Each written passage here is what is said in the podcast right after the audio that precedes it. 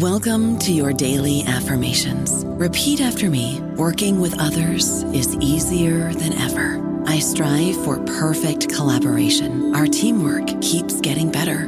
Yeah, affirmations are great, but Monday.com can really get you the teamwork you desire. Work together easily and share files, updates, data, and just about anything you want all in one platform. Affirm yes to start or tap the banner to go to Monday.com. Is Ryan here, and I have a question for you. What do you do when you win? Like, are you a fist pumper? A woohooer, a hand clapper, a high fiver. I kind of like the high five, but if you want to hone in on those winning moves, check out Chumba Casino. At ChumbaCasino.com, choose from hundreds of social casino style games for your chance to redeem serious cash prizes. There are new game releases weekly, plus free daily bonuses. So don't wait. Start having the most fun ever at ChumbaCasino.com. No purchase necessary. VGW. Void were prohibited by law. See terms and conditions. 18 plus. Hello, everybody. This is Marshall Poe. I'm the editor of the New Books Network, and I'd like to tell you that we have a new and improved website. It has two new features that we think you'll love. One of them is a vastly improved search engine so that when you type in keywords, you'll get a bunch of episodes really quick. The other is the ability to create a listener account. And in that listener account, you can save episodes for later listening. So you can create a kind of listening list. We think these features are neat and we think you'll enjoy them. Please visit the site today. Welcome to the New Books Network. Hello, and welcome to New Books in Performing Arts, a podcast from the New Books Network. My name is Andy Boyd, and today I'm talking with Xiaomei Chen, author of Staging Chinese Revolution, Theater, Film, and the Afterlives of Propaganda. Professor Chen, thanks so much for being on the program. Thank you very much for inviting me. This is really exciting uh, to be given an opportunity to talk about contemporary Chinese theater and Chinese culture. Yeah, uh, no problem. Thanks for being on the show. Um, could you tell us a bit about your background and how you became interested in uh, theater and film? Yes, um, I I was born in 1954, uh, the peak of socialist China, or what we call the golden period of socialist China. Uh, that's roughly between 1949, when the PRC or People's Republic of China was founded, and up to the uh, start of the Cultural Revolution, which is 1966 to 1976. So 1954, the year I was born, is considered so-called a golden period when most of the Chinese people were still buying into the socialist agenda of making China a brand new society in which everyone is equal and so on. So my parents um, actually were uh, well-known theater practitioners. Uh, my mom in 1956 uh, played Ibsen's uh, Nora in Ibsen's play A Doll's House.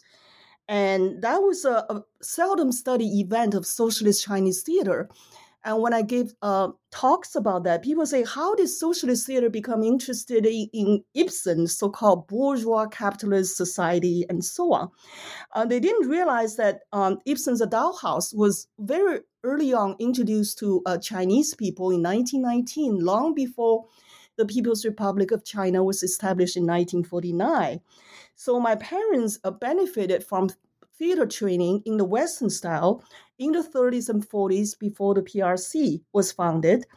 And around 1956, my father became the stage designer for Ibsen's uh, Doll's House. And my mother played the lead role, and that kind of established their career in the People's Republic of China. So, growing up in, in that family, I heard personal stories, uh, their excitement about theater, not just about Ibsen and Western plays and shining on the stage in theater, but equally important, how they bought into the socialist agenda of socialist theater should work for the ordinary people. That's a very interesting dichotomy. You would imagine theater is elitist art, right? Where educated people would be interested in. This is universal idea both in China and outside of China. But in socialist China, they were trained to think they work for the majority of ordinary people. So their theater troupe would travel to the countryside, um, perform in the factories, and try to um, popularize theater in the broadest space possible. So growing up in that theater family, I got this dual uh, complex uh, aspect of Chinese theater, which is on the one hand is highly respected for great theater practitioners. On the other hand, they are not the elitist artists working for their own fame and uh, Oscar and awards and so on. They work for the majority of Chinese people. So I think that kind of dual aspect of socialist theater had an early imprint of my growing up experience um, in the 1950s. Uh, then in 1981, I was uh, lucky enough to uh, enroll in Brigham Young University. Uh, English uh, English degree, master's degree in English literature. Then I switched to comparative literature at Indiana University, and uh, then started to fall in love in comparative drama as a, as a PhD student. And I was fortunate enough to study with Professor Marvin Carlson, uh, I would say the greatest Western scholar in Western theater, and took five courses from him and was really immersed in Western theater and history. Then I realized why did it not really uh, talk about Chinese theater? So I said, maybe this is my contribution. So I wrote my thesis partially um, in theater, and uh, I just couldn't stop. And all my uh, following books are on theater uh, in contemporary and modern China. And you grew up, uh, at least, you know, you said you were born in 1952, so that means you would have been 12 when the Cultural Revolution started, 11 or 12. Uh, what was that period like from the perspective of the performing arts? Oh, I may be misspoken. I was born 1954. Uh, so during the Cultural Revolution, I was 54 minus, okay. I was 12, 13 years old. Uh, so the ballpark is correct. I was in elementary school, and uh, true to um, my peers growing up uh, uh in the 60s, um, my formal education stopped uh, in 1966 when Cultural Revolution um, started, meaning we were roaming the street trying to be a red guards and try to follow uh, Chairman Mao's great call to participate participate in the Cultural Revolution, and uh, uh, we our, our, former right now when i told my students my former education is fifth grade elementary school in china they were just what? Now you're teaching as a professor? How do you do that? So that open that's a great opening for me to talk about the culture of the cultural revolution the performance art of cultural revolution and how uh, growing up in theater department I, I cannot imagine participating in theater practice uh, at the age of 12 or 13, but Cultural Revolution somehow opened the door because the real theater artists, such as my parents, uh, were rounded up, um, were not allowed to perform all the films and the theater pieces or even books we uh, we were uh, we were educated in were all banned as a bad stuff. The purpose of Cultural Revolution was to get rid of the old culture, which means everything that was produced before 1966. Of course, school libraries all closed, so we had free time to roam in the street. And because of uh, this idea, okay, my parents cannot perform. Why don't I perform? So in that early age, I organized my own performance group uh, called fashionably at that time as the Mao Zedong Thought Propaganda Team, which was a popular mass organization all over China uh, during the early part of the Cultural Revolution. So I actually created a stage for myself and for my peers. We just danced revolutionary song, uh, uh, dances and sing revolutionary songs and and feel like, oh, we're filling the empty space of my parents. I feel great performing. And then at the age of, uh, I think in 1969, still a teenager, uh, like the rest of my generation, um, we went down to the countryside in, in answering Mao's call to go down to the countryside to work with the worker, peasant, and soldiers to reform us into the revolutionary youth. So I was in a northeastern uh, farm for about four years from 1969 to 1973 and I always wanted to perform. But meanwhile, I also learned performance uh, is not really that important. The most important thing is to do physical labor to be one of the ordinary people. At the first two years of my sent-down days in the Northeast, I truly believe in those laboring. And so um, later on, of course, like the rest of my generation, I became disillusioned about cultural revolution while we're in the countryside. But still, there's some positive experience about performance and learning about labor and being with the ordinary people really had a positive effect on my growing up experience. So when I came to this country in 1981, I didn't feel all these challenges of you know doing well in graduate school in a foreign country. All those obstacles and difficulties and challenges were not that bad in comparison to my early years in the countryside. So the Chinese always believe turn the negative into the positive, right? Uh-huh. Yeah, I think I stopped there. so I'm so I'm so interested in this idea uh, because uh, uh, of of you know having once believed fervently in this uh, cultural revolution idea and then becoming disillusioned. But I get the sense, you know, reading your book and just in talking to you briefly, that there you do feel like there were some things about that period that were valuable and that you've kind of taken forward with you. Well, whereas I, I think some other people, um, you know, who experienced that period just feel like, you know, uh, good riddance. Let's move on. Uh, let's forget socialism. Let's let's move on into the new capitalist China. But you seem to want to say no. There's there's things that were valuable about that time. Could you talk a little bit more about that? Kind of what are the things about the period in which you grew up that you feel like are still values that you uh, that, that you aspire to? Well, again, uh, I've written about this. Uh, that is the duality of growing up in socialist state. Uh, that the um, how do I say it very uh, simply? Uh, that is to say, uh, there are negatives and positive in any traumatic period, right?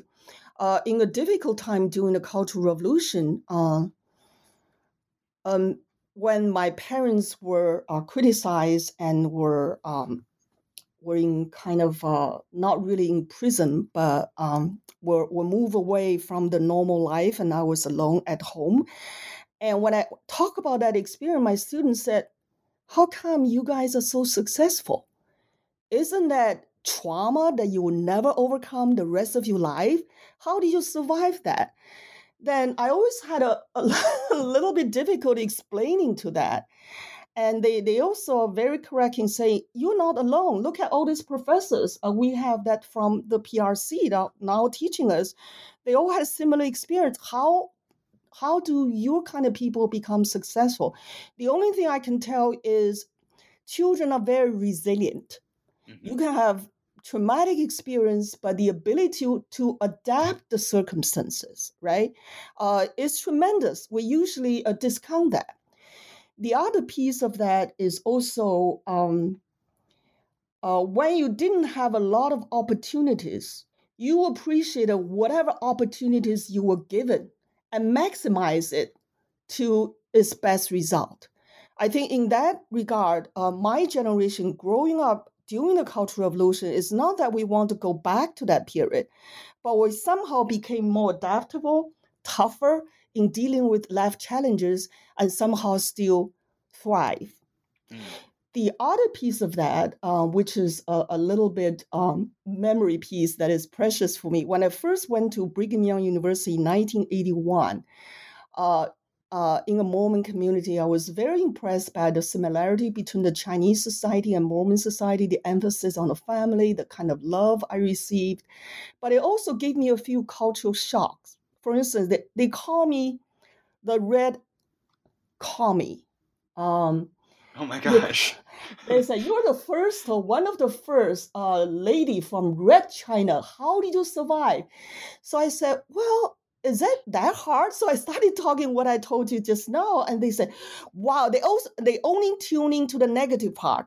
My mm-hmm. formal education stopped.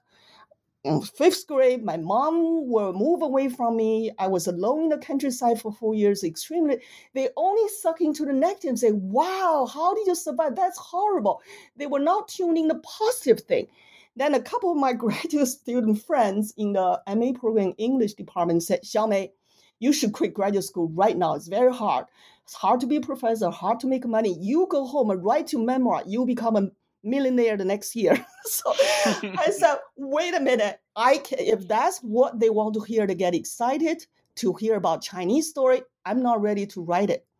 So, so I made up my mind. I'm going to have academic training. I'm going to improve critical analytical skill. I'm going to fully understand American culture. Then I'm going to write intellectual memoir about my growing up experience in China. And that I follow up in my uh, publishing and in my teaching, uh, both teach my students and also in my writing.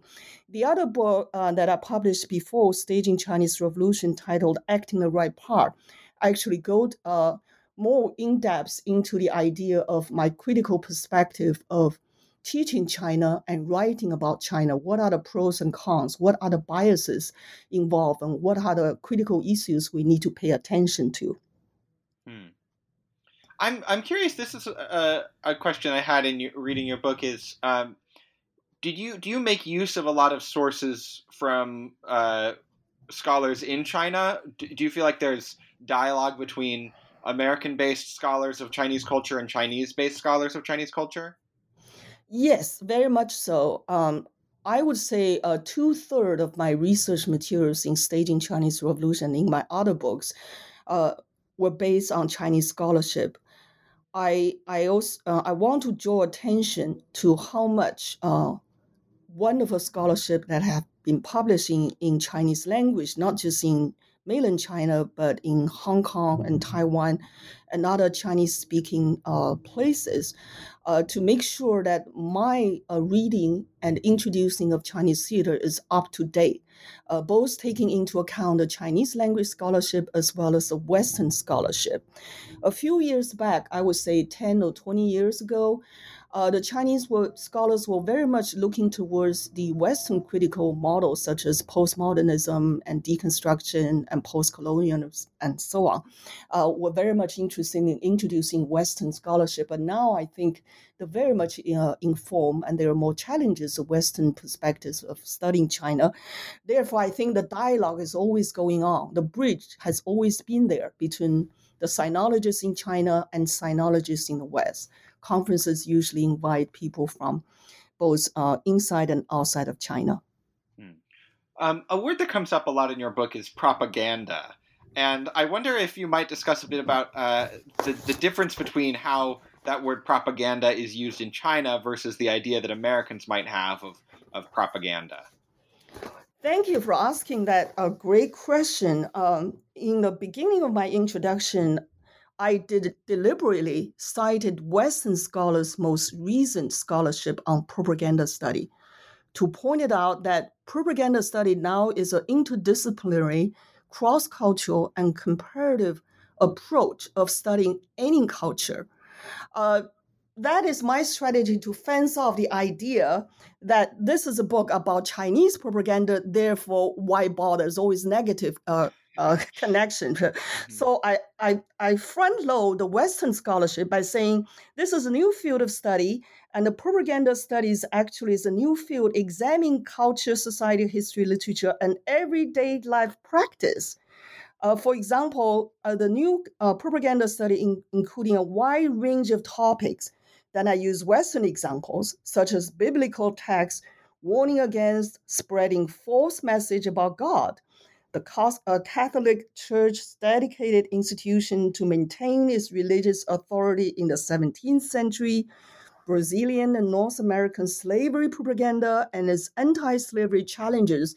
Remember, uh, the advocate and opponent of slavery system, they both have their own propaganda, right? Uh, we In- still including have, plays including plays, right? the American Revolution, the Civil War were plays, right? And then, especially the American Cold War brainwash of democracy, uh, that is still uh, very much in play in our culture about a Cold War, a post Cold War China bashing. Somehow, socialist China or socialist country is nothing, uh, is everything negative uh, somehow that celebrate our American democratic system, which is always great, right? We've seen the recent challenge of American democracy in a very vivid way, right? Uh, so, so basically, uh, in my introduction, uh, by citing Western scholars' great work, I emphasize propaganda as a cultural practice that concerns nothing less than the way in which human beings communicate particularly with respect to the creation and widespread dissemination of attitude, images, and briefs and beliefs. Those are quotations from Western scholars. And to bring the propaganda study up front, uh, how much we talk about fake news in this culture right now. How much propaganda we are seeing both ways, uh, promoted by uh, media. Uh, uh, in, I, I, think if you talk about propaganda right now, you cannot uh, not talk about fake news in the last uh, one year or even four years, right? Mm-hmm. So propaganda is everywhere. So when I talk about Chinese propaganda, I'm just talking about one of the many cultural phenomena and practices that is relevant to our life. Our life, I mean the non-Chinese life. So now, you asked about the difference between American propaganda and Chinese uh, propaganda. That is a very good question, and I don't think I can give you a very quick and simple answer. But I would say, uh, in a ballpark, um, China has, as we all know, a kind of one party system. So propaganda is of, of course, under the state control a lot. Uh, American, we have a democratic society a, mul- a multicultural uh, party, a multi parties in competition. Uh, but we run the danger of um, fake news again, right? Uh, mm-hmm. too many freedom to express whatever you want, wherever you want, however truthful it is, as long as I can pe- get people to be on my side to listen to my voice, right? So you can always balance the positive and negative in any given society. Uh, in China, you have one party system, stronger control of what you can really voice as individual voice and media freedom. Uh, in America, uh, I think the internet and everything else in our culture, or a total free democracy, also become uh, problematic as to what do you listen to and how much you trust so-called propaganda practice broadly defined.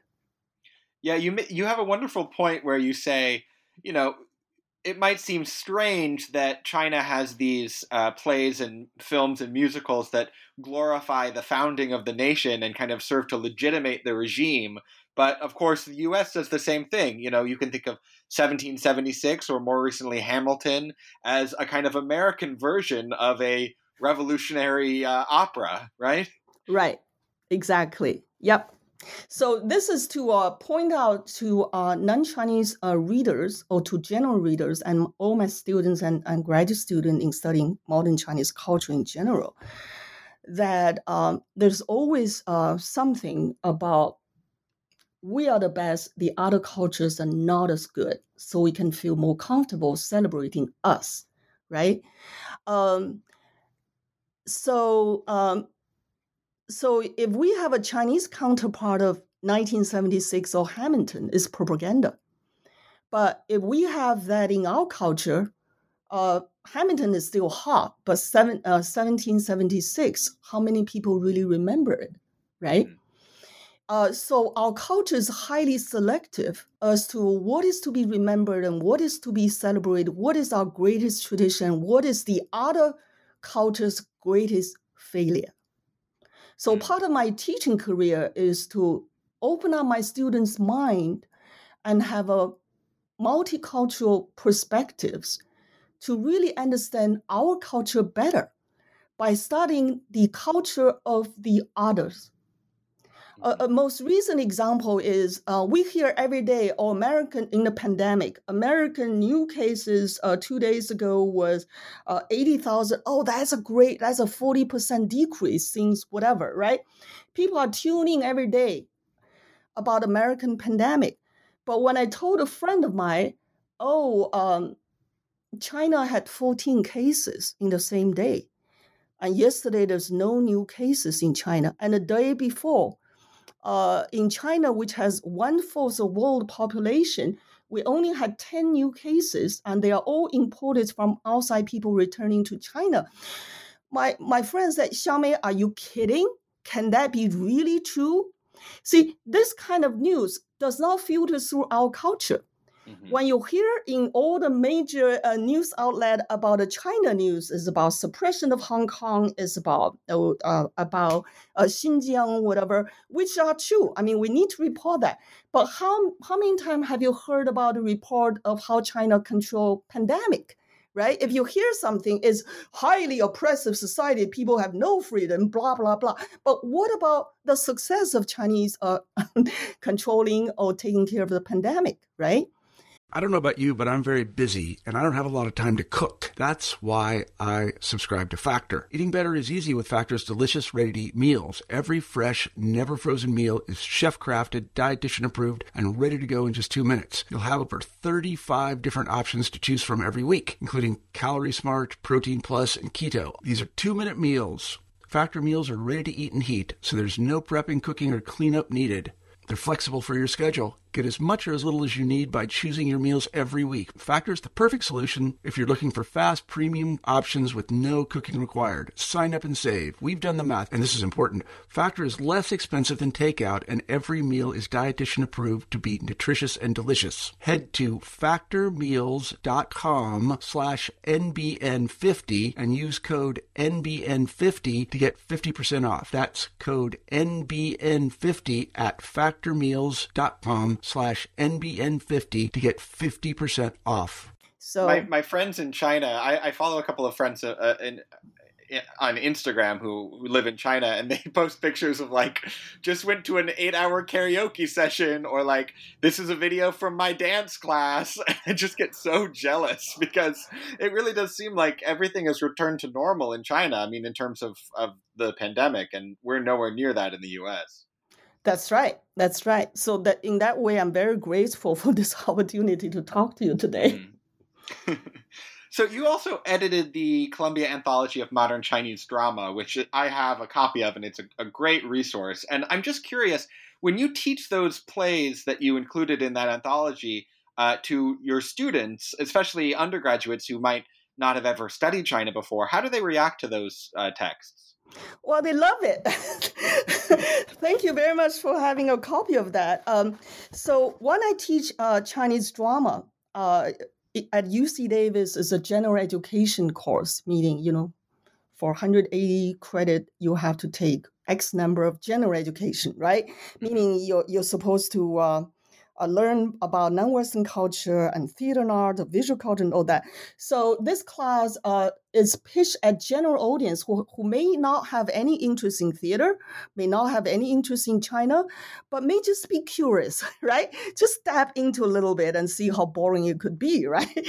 but it turned out uh, in my last uh, 30 years of teaching uh, theater, modern Chinese theater or modern Chinese drama class, both at Ohio State University where I taught uh, 15 years, and at UC Davis, which is my 17th years of teaching. I, I taught this class um, every year. And it's amazing how some of those, a very few students got into my class because oh they're theater major they really want to learn about this right if the theater major they take a Shakespeare class in English but not Chinese theater class with me right but how uh, very quickly they got into those great uh, plays of China for instance, uh, there's a play called Thunderstorm. You have the anthology, right? Mm-hmm. Uh, that a 1930s play by Cao Yu. And students were amazed by how you changed the character's name. It became a play of Ibsen or Chekhov or whatever, right? It's so westernized uh, in terms of um, steep into the Western dramatic uh, tradition. And it's very accessible actually to them after I have explained the cultural background, um, how is uh, is really influenced by Ibsen and che- Chekhov, and on the other hand, is really combining the dramatic structure Western plays with contemporary uh, historical Chinese realities. That's why you have some mentioning of worker strike.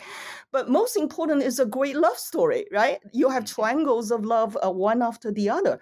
Uh, so for me, teaching modern Chinese drama first and foremost is to teach the importance of understanding Chinese culture and politics and how Chinese theater reflect that culture, that history, but also add something artistically to the world theater and world culture. So my students usually came out of it and totally changed their perception of China.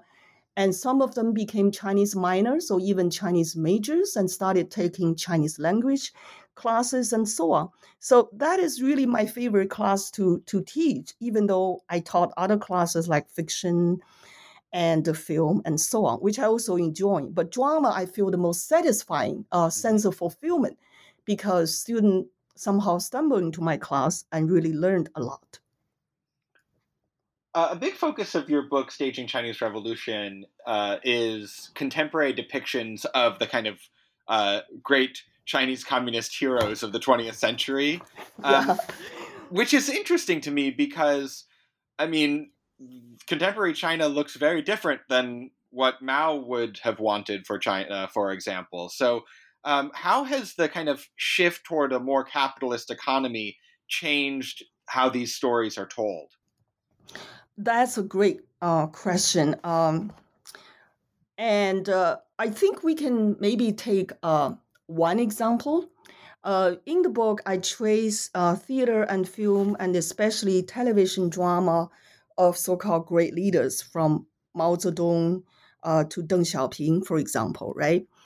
Uh, Mao Zedong, as some of us know, founded the PRC in 1949 and was considered the great leader of Chinese Revolution. And then he started the Cultural Revolution, and China was in chaos uh, during the 10 years. And he died in 1976. And then um, his widow, Jiang Qing, was arrested and put on public trial and became a scapegoat of Mao's mistake. And China supposedly entered a new era. And Deng Xiaoping uh, the top leaders uh, of the PRC um, that was uh, exiled from power structure during the Cultural Revolution and criticized by Mao as um, going against socialist principles, uh, came to power again after 1976 and became the so-called great leader of the new era. Therefore, the greatest leader, maybe even greater than Mao because Mao gave us liberation and Deng Xiaoping gave us happiness. You can see the comparison, right? Mm-hmm. Revolution and happiness, are they equal? They each gave us something. Without one or the other, we wouldn't have what we have. And here you see a perfect combination of um, how Chinese um, performance art was instrumental in building two very different regimes or political period. The Maoist period and the anti-Maoist, if I can use that simplified word, of Deng Xiaoping's time. Deng Xiaoping is pushing China, especially in the economic realm, towards capitalist model. And Mao, during the Cultural Revolution, was trying very hard to prevent Deng Xiaoping from going the so-called the capitalist road, right? So if Mao were to wake up uh, from his grave, he would say, Deng, what are you doing? That's why I mm-hmm. strike you down during the Cultural Revolution. Actually, that dialogue actually materialized uh, in some of the stage production. That is a direct dialogue between Deng Xiaoping when Mao questioned Deng Xiaoping, said, what are you doing? I'm not happy, right? But of course, during the performance, that part was censored, and you can you can you can only learn that stage dialogue when you trace the different versions of the original text of the performance. So to answer your question uh, more directly, I think um, according to the official ideology, celebrating Mao and Deng Xiaoping are the same thing because we're celebrating the basic idea of Communist Party, owning Communist Party only socialism can save China. Mao and Deng are still socialist leaders. They are great in different period, right? And remember, Deng Xiaoping has a slogan: "China now is not capitalist, is socialist China with Chinese characteristics," right? Mm-hmm. So, so the media and uh, official propaganda and performance art who carry out and collaborate this uh, official propaganda have an ingenious way of working within the gray areas of official culture. Okay, we can celebrate Mao, but when we stage Mao uh, on silver screening film or in real stage or in television drama, we emphasize how Mao was always taking care of ordinary people was always against corrupt officials, right? And that's an indirect criticism of the corrupt officials now in China, right? And then uh, when they staged Deng Xiaoping in film and in play, They emphasized how Deng truly had the Chinese people in mind. Therefore, he was challenging Mao. Therefore, he was in trouble uh, during the Cultural Revolution. But Mao is always correct, and Deng is correct because they both are leaders of the great Communist Party. So the propaganda, my bigger point is always have gray areas, and performing artists are very uh, talented in working between those gray areas, working with the pro- official culture and carve a stage of their own, trying to be both politically correct, uh, even commercially successful, but also having their stage so that they can be theater and film artists, so that they can perform. That's so fascinating. So even in works of theater and film that we would think of as being you know, propaganda upholding the regime, there's still room to use that form to kind of level a subversive message about contemporary China. Exactly. That's the main point of my book.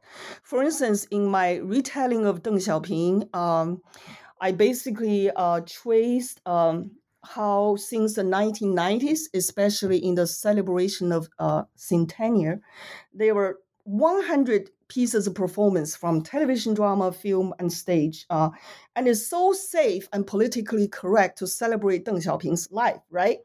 So it goes from his early year in Europe when he was converted to Marxism uh, in his teenage years to the late 1920s, 1929, when Deng Xiaoping supposedly led a great uh, uprising uh, in Jiangxi and then all the way uh, to uh, the 60s uh, when he was trying to give a better life to chinese peasants by promoting some capitalist ideas to cultural revolution when he's criticized and exiled by mao and to the latter part of cultural revolution when mao realized the economy was in a mess deng xiaoping is capable let's bring him back and deng xiaoping did some capitalist stuff. Mao didn't like it, kick him out again. Then after death, Mao, Deng Xiaoping came back and carried out his great economic reforms right?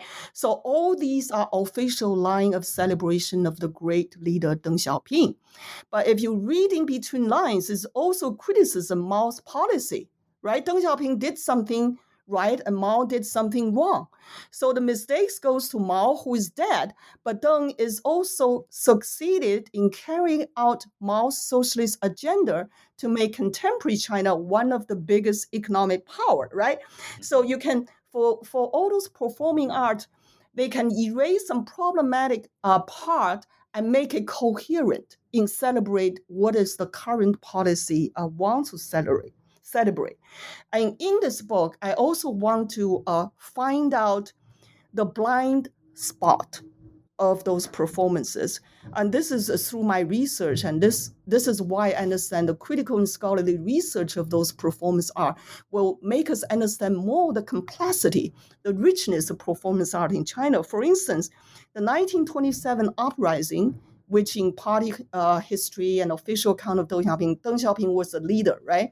But if I compare those numerous uh, films and television drama and so on, first I realized how come not, none of them uh, depict the very scene of the uprising when Deng Xiaoping was present. So I started to trace um, other account like personal memoirs who was participant of that 1927 uprising. And it started to surface the fact that Deng Xiaoping, in the three crucial moments during that uprising, he actually left the scene and went back to Shanghai and later on, he told people it's just too dangerous to be there, right? Wow. So in my in my research, I, I try to highlight. Of course, propaganda performance tell, tells a great story that is PC that serves the propaganda purposes. But if you're a good researcher, you compare those 100 pieces with the even officially published memoirs, you realize the mentioning of he was not at the scene. But why did propaganda performance skip that? When uprising is happening, someone else was leading it, and Deng Xiaoping disappeared. Then later he come back and celebrated as the great leader, right? So I think that um, that says uh, why uh, we have to be um, uh, intellectually and critically uh, aware of what performance culture can tell us about the blind spot, about mm-hmm. what normally we don't understand. So that's that's part of the, the Deng Xiaoping chapter is trying to show. And, and that's something about contemporary China that I feel like a lot of people in the West don't understand too is that you don't have to be a trained academic to be able to find these little inconsistencies in the official narrative. So, you know, a lot of people in China may uh, say that they agree with the official version of the history of the past hundred years, but they know that there are things that are missing or things that have been rewritten. So it's not like they've just uh, opened up their brains and downloaded the official uh, history. Exactly. I totally agree with you. So, uh, one of the problems, challenge for my work is that I don't always talk about audience reception to these pro- uh, propaganda pieces, right? And that takes another research project just to talk about can you do reception studies or audience studies and talk about people's reaction to these? Yes, but it takes years of personal interviews. And even if you had people in front of you talking about what they think, they may not tell you what they really think, right? So that's a huge challenge about um, how to assess the response or audience reception to these uh, uh, to this uh, performance event. Uh, that's a longer project that needs to be studied. Is not something we should neglect. But in my books, I try to point out what seems to be obvious and uh, challenge those things. Point out performance studies is important in understanding Chinese culture, meanwhile realizing the complexion and the difficult challenges it involves, such as how people really react to those performance pieces. Mm. Uh, one figure that you write about that I thought was particularly interesting, and I may be pronouncing his name incorrectly, is Chen Duxiu, who was the uh, the the leader of the Communist Party before Mao, uh, before the PRC was established, um, and and you write about him uh, criticizing elements of Stalin, uh, Stalin's regime in the Soviet Union that were then replicated in uh, Mao's regime in uh, the PRC. So, how has he been depicted in contemporary portrayals, and, and what are the sort of subversive messages being communicated through those portrayals? That's a great question because um, I think in this culture we probably heard about Mao and Deng, but very few people heard about Chen Duxiu.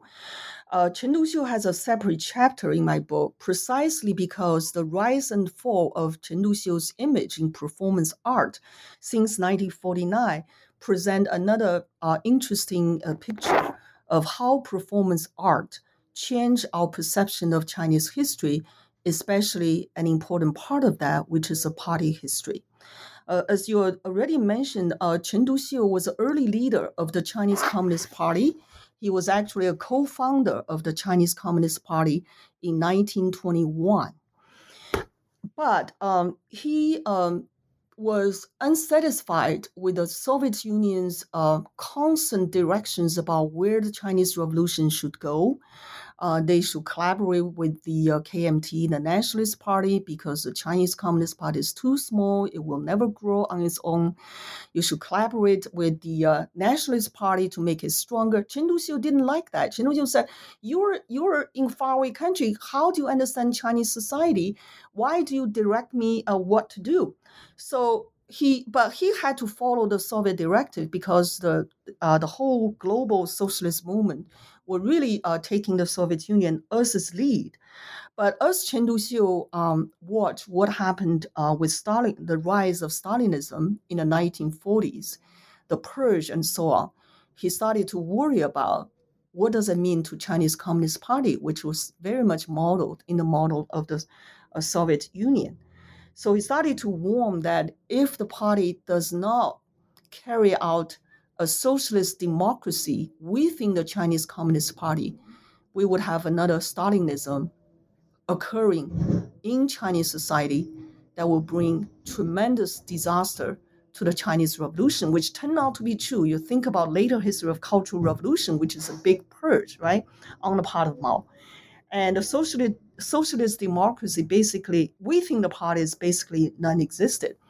Now, uh, Chen Duxiu ha- having that kind of a history, uh, Mao later on uh, took over as the first leader of the Chinese Communist Party in the 1930s during the Long March, and um, so in the after the after 1949, the fo- founding of the People's Republic of China, uh, when China uh, produced its um, uh, epic revolutionary dance and song epic, The East is Red, Chen Duxiu was portrayed in this 1964 grand revolutionary epic as the incorrect leader who brought Chinese revolution to failure in order to bring up this idea, the cult of Mao, that only after Mao came into power during the Long March that Chinese revolution began to be successful.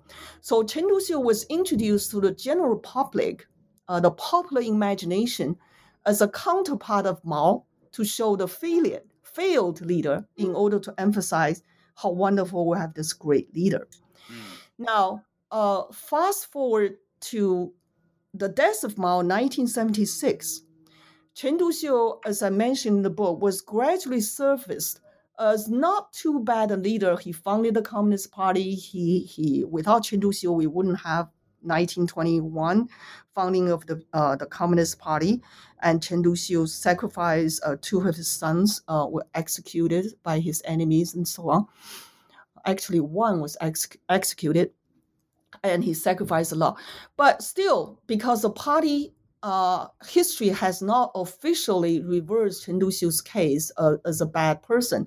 So the performance of Chen Duxiu was kind of neutral until in the 1990s when the party history was rewritten and fully acknowledged Chen Duxiu's uh, leadership in early uh, uh, in early history of Chinese uh, Communist Party as an implicit kind of balance off of so, called great leader Mao and implicitly criticizing Mao's mistakes as well, right?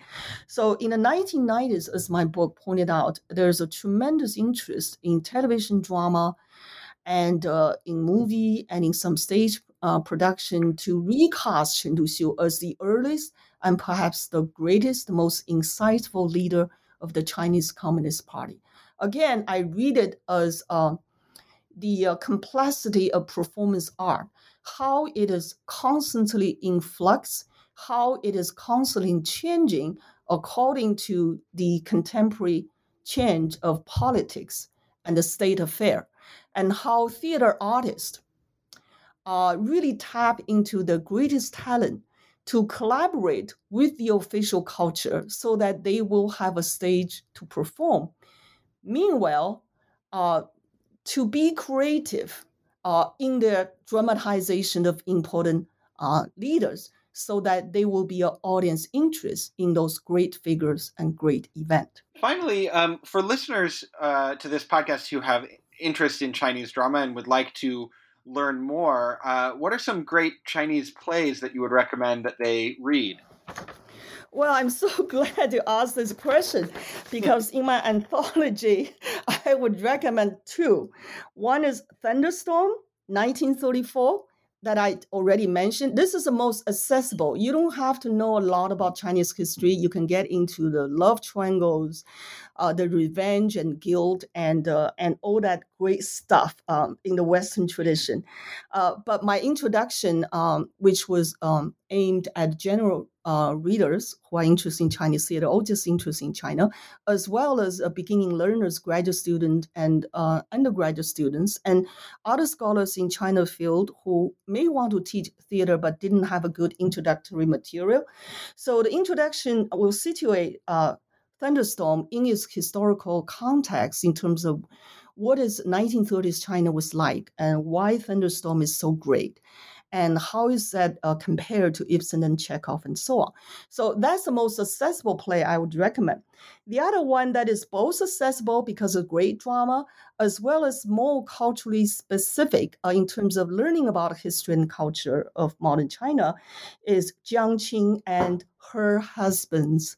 Uh, Jiang Qing, as some of you know, uh, is Mao's widow uh, who was put on trial and was imprisoned for many years after the death of Mao and then committed suicide. Uh, and he, uh, she was regarded as a scapegoat of Mao. Um, Jiang Qing was a bad woman who led Mao to astray. Mao listened to Jiang Qing. That's why the Cultural Revolution. Jiang Qing was a key leader of the Cultural Revolution. Mao's mistake is listen to this vicious woman, right? We're all Mhm. familiar with this, uh, this kind of thing. So this is a great way of connecting Chinese culture to all the first lady stories of this culture and elsewhere, and also talk about women's story and how women's ambition and frustration uh, at the top of political power. And, and her sorrow as being the first wife of Mao and also being the scapegoat of Mao's um, Mao's uh, mistakes, and and so that's that's an easy way of getting uh, to learn about the early history of Communist Party, starting with the 1930s, when when Jiang Qing, who was very famous um, actress in Shanghai. This is not a performance history student can, uh, can learn, and she was famous in his 1930s uh, uh, playing the role of Nora, uh, Ibsen's Doll's House. And that year of Shanghai theater was known. This is real history, not in the play. It's in the play, but it's reflecting real history of theater in Mhm. 1930s. So Jiang Qing was a famous actress uh, in in Shanghai, uh, made her career as Chinese most successful, beautiful Nora who rebelled against her uh, uh, her bourgeois husband, and then she she somehow played that role in real life and went to Yan'an and was attracted to Mao as a great proletarian leader, and courted Mao and became uh, his wife, right? So you're learning the woman's history as well uh, as the uh, Chinese party history. You learn Mao's story about how uh, he had at least three wives and his treatment of them. I don't want to give away all the suspense of the play, so I think that's that's a great play to talk about the achievement of drama in 1994 when this play was written. By the way, this play was never performed uh, in the mainland China, just for the obvious fact. It was uh, toured in Canada and the Bay Area uh, by a Cantonese speaking theater company from Hong Kong. That's a very interesting theater inter- uh, history we cannot really get into. But my point is that these two plays will give a very good balance about what's accessible as the best drama uh, before 1949 and what is the best combination of the accessibility and the in-depth learning of Chinese culture uh, in the theater uh, history after 1949 in the socialist China period. And finally, I'd like to ask, uh, what are you working on now? What's what's the next project we can expect from you? Oh, um, I have maybe two projects. One is near completion. Completion um, is actually completed. Um, it is a history of 20th century uh, Chinese drama from the beginning, uh, in the 19 teens, uh, all the way to present time. It divides into two parts. The first part is in the three founding fathers of modern Chinese theater, uh, who studied in Japan and America, and who uh, founded modern Chinese theater in the Western style, that is, in the tradition of Ibsen, Chekhov, Shakespeare, that spoken drama, which is quite different from the traditional operatic theater that has singing, dancing, acrobat, and so on. And then the first part starting uh, with the three founding fathers, the Western education, they're trying to combine Western dramatic technique into uh, modern Chinese history and art and create something new. That the second part is an overview or introduction of the PRC theater scene uh, from the 19 uh, from 1949 up uh, to 19 up to 2010, I guess. Um, focus on different genres of socialist theater.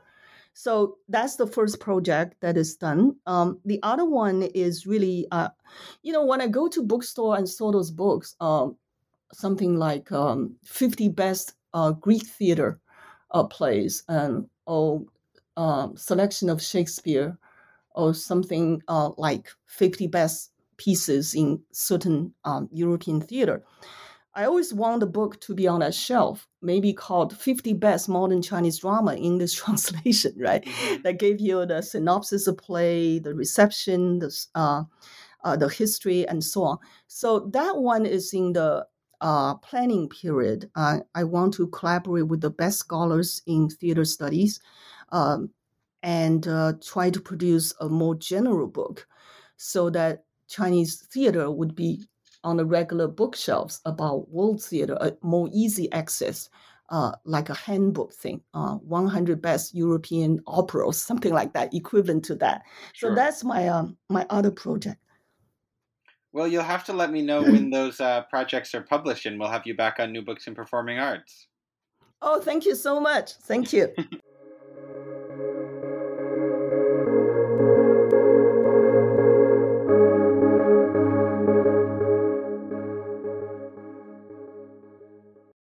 Lucky Land Casino asking people what's the weirdest place you've gotten lucky? Lucky? In line at the deli, I guess? Aha, in my dentist's office.